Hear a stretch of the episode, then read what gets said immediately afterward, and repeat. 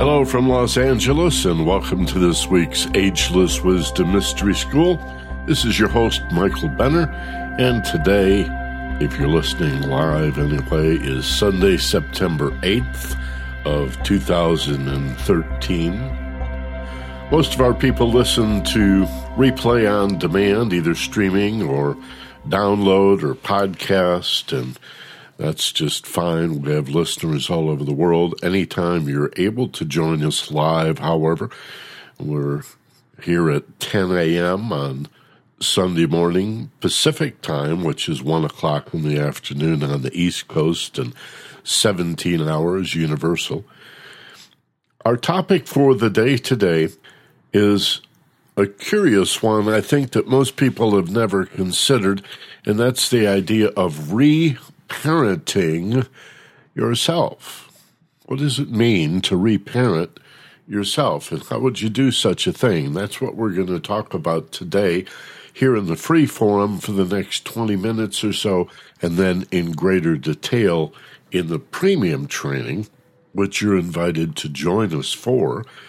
And uh, that begins at 10.30 Pacific this morning, about uh, half an hour from now, a little less than that.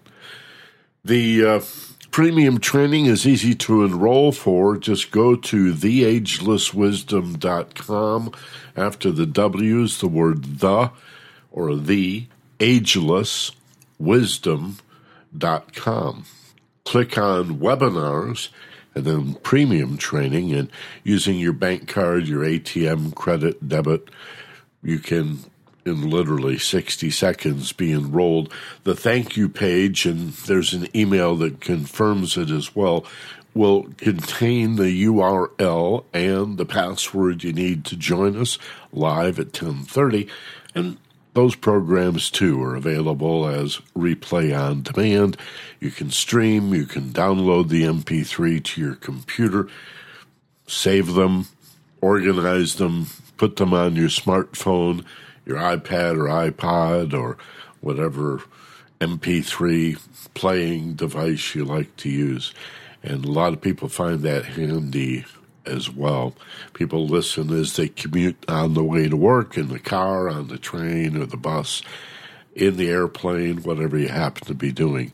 And that's a great way to settle in and make a real productive use of your time. So, what does it mean to reparent yourself? Well, it means that, in a sense, you're really never too old to have a happy childhood. That we can, in the best sense of the word, exploit our memories and our subconscious mind to replace bad memories and emotional trauma from childhood with a positive memory and experience of a lesson learned if we're willing to sit down and devote just a few minutes of our time to a relaxation and visualization exercise that I'm going to describe this morning. None of us gets out of childhood unscathed. Whether our parents were normal parents or particularly abusive parents, or you may have had parents who were saints they may have been psychologists who specialized in how to parent. And still, you're going to have some bad memories from being a kid.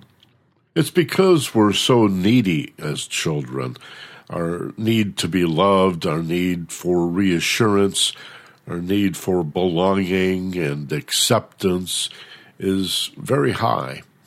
And so even things situations or circumstances that you might not think of as abusive in particular can nevertheless create emotional trauma that is then carried throughout the lifetime as a quality of hurt that can be triggered again and again and again in any similar situation or any circumstance that tends to trigger it or bring it up.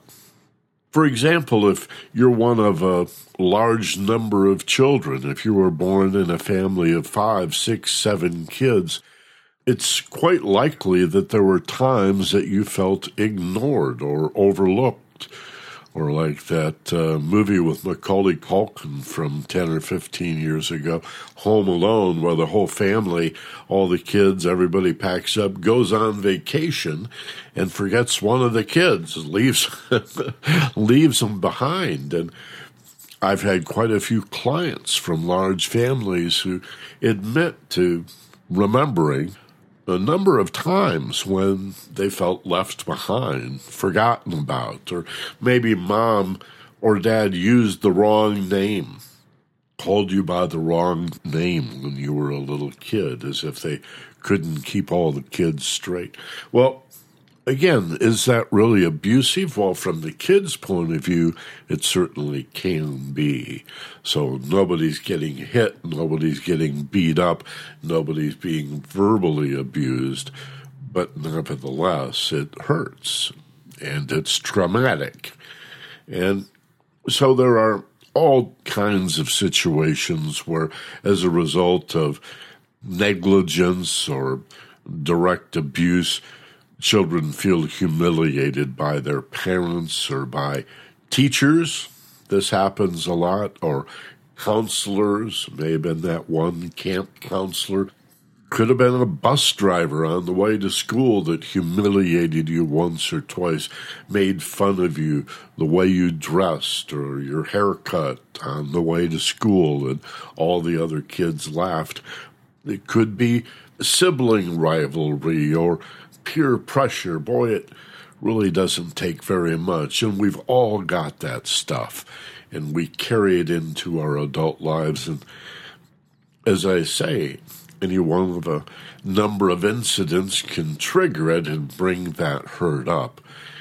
And sometimes bring it up in a way that is rather complex and convoluted so that you don't really recognize that what's going on here is a hurt, an emotional trauma, a memory of a humiliating incident that is buried deep inside you because it's covered up with the appearance of what's happening now in your adult life as someone who's 30, 40, 50, 60 years old. And so maybe 80, 90% of what's happening that's causing you to be hurt or angry or sad and depressed or regretful or dreading a particular situation. Uh, that makes it unclear that at the root is 10 or 15% of what's really going on, but because it's at the root, it's ultimately the cause from the past. And maybe from a, well, I often say a false assumption that you've forgotten long ago. Because that's what happens when you're a little boy or a little girl, a child. You make these false assumptions about yourself, like maybe I really am bad or wrong. Maybe I really am somehow ugly or abnormal or stupid or I remember a word used in my house that I identified with was rotten.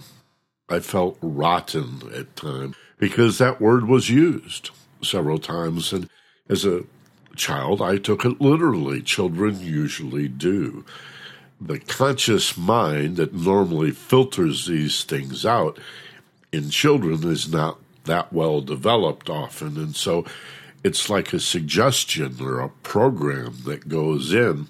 And parents are just upset and they're throwing around words that their parents used to use with them.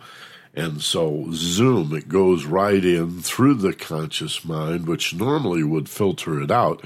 Well, they don't really mean that. They're just angry or upset. A child not being sophisticated enough to realize that takes it literally. And so when a parent says to a child, You're a bad little boy, you're a rotten person, I don't know why I ever had children. Well, you go to your room, you sit on the edge of your bed, or maybe bury your face in the pillow and just feel horrible. You want to run away. You want to stop existing to make the pain and the hurt go away. Because as a child at the time, we don't have the ability to say, well, mom or dad is just angry, they're upset, and they're spouting off. They, what they really mean is what I did was bad. Not that I'm a bad person, although that is what they said. It's really important for parents, I think, to, however you say it, as a parent, to distinguish between the person, the child, and their behavior. And instead of saying, you're a bad little boy, say, you're a wonderful child. I love you very much, but your behavior in this situation is very bad and it's causing damage or it's hurting other people and it has me very upset. And because I love you so much, there are going to have to be some consequences. There's going to be discipline, but I'm too upset right now to tell you what that's going to be or how it's going to play out. So I'd like you to go to your room and we'll talk about it when I calm down. Give me a hug. I love you very much, but your behavior was very bad. Very few, you're saying, oh, I wish, right? Very few parents have this ability. Who's going to tell them, right? There just aren't that many owner's manuals for how to raise children. There are books on parenting, I know. There are courses on parenting, but the problem is the kid pushes your hot button, the parent gets upset. They say what their parents said, which comes from what their parents said and their parents handed down. And you see this in business management too. The number of business managers that manage poorly at work because basically they're managing the way they parent and they're parenting and managing the way their parents parented them. So there's a lot of uh, authoritarianism, a lot of bullying, a lot of uh, name calling, and a lot of humiliation going on. And again, because we just don't have, as children, that highly developed conscious mind yet as a filter. Normally, as an adult, you can filter that out. Well, Joe was drunk. He didn't really mean that when he. when he said that horrible thing about me and my family and my mother, and uh, so uh, you know, I understand he'd just been drinking too much. And maybe you decide not to hang out with him because maybe he really is an abusive person and you go off and find better friends, but at least you didn't take literally the insult, whereas a child really will. So, what can you do? Well, again, in the premium training that begins in about 15 minutes, we're going to go into this in depth and I'm going to describe a process. I'll tell you about it right now, but we'll go into depth. That's why I'd like you to join us for the premium training uh, if you can. It'll run about an hour and 40 minutes or so, sometimes as long as two hours. And it'll also feature a program from our archives at our sister site, focusedpassion.com, where my business partner and I, a co teacher named Steve Snyder, who I've worked with for more than three decades, talk about reparenting and give you some insight into why it's true that it's never really too late to have a happy childhood. A deliberately uh, provocative phrase never too late to have a happy childhood always makes me smile because uh, it's more than forgiving parents and siblings and the bully down the block and the bad teacher that insulted. I was even hit, slapped at one point by a teacher, a phys ed teacher in junior high school, hauled off and slapped me, and then uh, realized what he had done was potentially a lawsuit, even though it was the early 60s. She didn't get to just hit kids for no reason. So he came and apologized to me about 10 minutes later, sincerely, and I never did tell my parents, but uh, boy, that stung. Not just physically, but emotionally inside. Teachers, you know, you're supposed to have respect for them and defer to them and their authority. And when they physically abuse you like that, I didn't really deserve it. He just flew off the handle. It was his weakness. And he was a big guy. He was like over six foot tall, giant, broad shoulders. I mean, I, I barely came up past his waist at the time. Wham! He just, wow, really hurt. As I say, on a number of levels, physically, emotionally, and mentally, you carry those those scars, those traumas with you into life. And often, when they trigger hurt in another situation, years, decades later, you may not realize until you sit down and close your eyes, relax, visualize a little movie in your mind, and reflect on what does this remind you of? What is this feeling? remind you of. One was another time in your past that you felt a similar feeling. And you let that movie come up. So let me be clear. I'm talking about any time you would like to do this exercise, anytime it feels appropriate to you, anytime you're willing to set aside 10 or 15 minutes to look at what hurts in your life and why you're so upset by a particular situation that's happening right now, especially if you think there's any likelihood that it could somehow be rooted to an incident in your past. You sit down and close your eyes. You relax your physical body. I often say softening like butter on a warm day. You feel muscles relaxing and unwinding. You feel deliberately and consciously, purposefully, a softening of the muscles in your body from head to toe, feeling safe and relaxed. Open yourself in a sense. Take a few slow, deep breaths so your eyes are closed, you're physically relaxing. You take three or four slow, deep breaths particularly focusing on the exhalation, which are ah, like sighs of relief, sighs of release. And then as you allow your breathing to find its natural and normal rhythm, to return to the regular cadence of autopilot, not really thinking at all about your breathing. But your eyes are still closed and you're relaxed you begin to visualize as if there's a little movie screen floating in front of your forehead. And ask yourself, what is this feeling, this hurt, this sadness or depression, this anxiety, this angst, this dread, this hostility, hatred, anger, frustration, irritation, or just general nervous anxiety remind me of? What's coming to mind? This is like a time in my life when, and you allow it to bubble up. The most important part of this exercise at this point, especially, is not to think logically, rationally, oh, said another way, not to try to figure it out so much.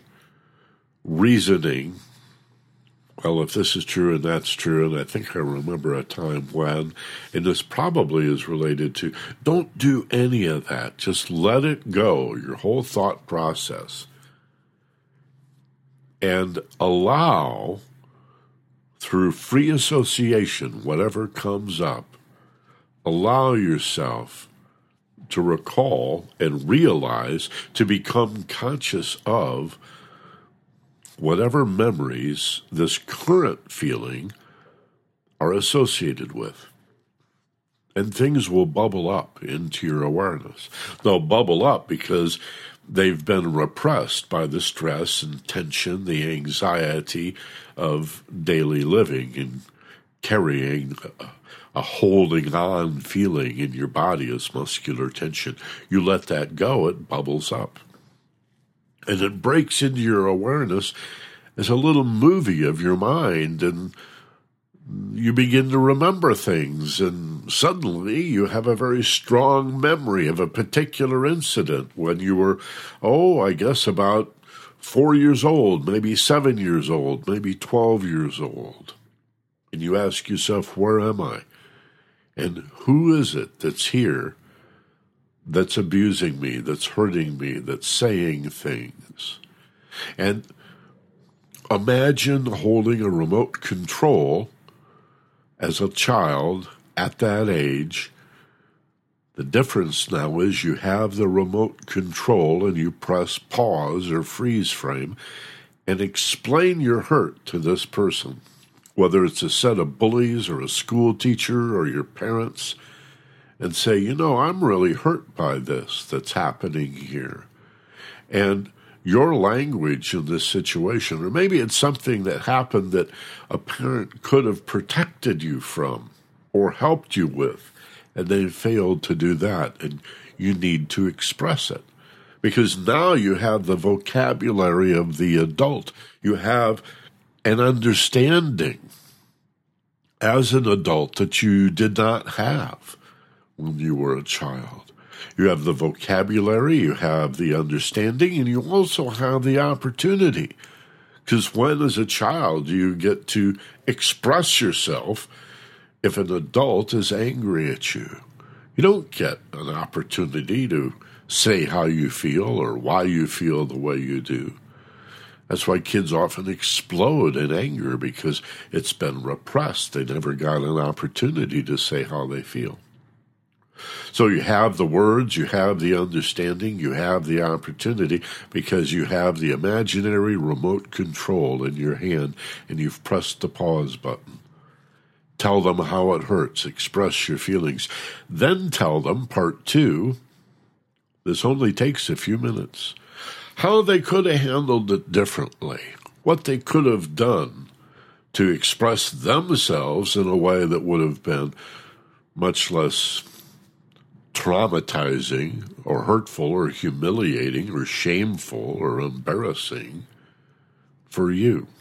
Tell them how they could have done it better, how you would do it if you were a parent, or maybe you are a parent and you've learned a lesson how to avoid hurting your children in the same way. And then forgive them and imagine pulling the herd out like you'd reach deep in the refrigerator to find some food that had been forgotten way in the back and it's sort of turning moldy and toxic. Imagine plunging your hands into your body, if you wish, and pulling that herd out and throwing it on the ground and disavowing it. Say, this does not belong to me, and I've carried it all these years, all these decades. I refuse to carry it any longer. That's what it means to forgive you. And then turn and walk away. Now, I'm going to go into that in greater detail, but even here in the free forum, I wanted to share that with you a little bit. And many of the people listening to this class, this webinar, the podcast, or the stream later, you have the experience having listened to me or other people that teach guided meditation, you know how to do this. And I'd like you to do it. I think you'll be amazed at what comes up and out and the effect, the impact of the healing that begins when you do an exercise like this. So, never too late to have a happy childhood when you reparent yourself with deep relaxation, meditation, contemplation, and guided imagery or visualization. Thanks a lot for listening to the Ageless Wisdom Mystery School. Again, you can enroll in the premium training at theagelesswisdom.com, the W's dot theagelesswisdom.com. Have a wonderful day. Be gentle, love life, and take care of each other. This is Michael Benner. So long from Los Angeles.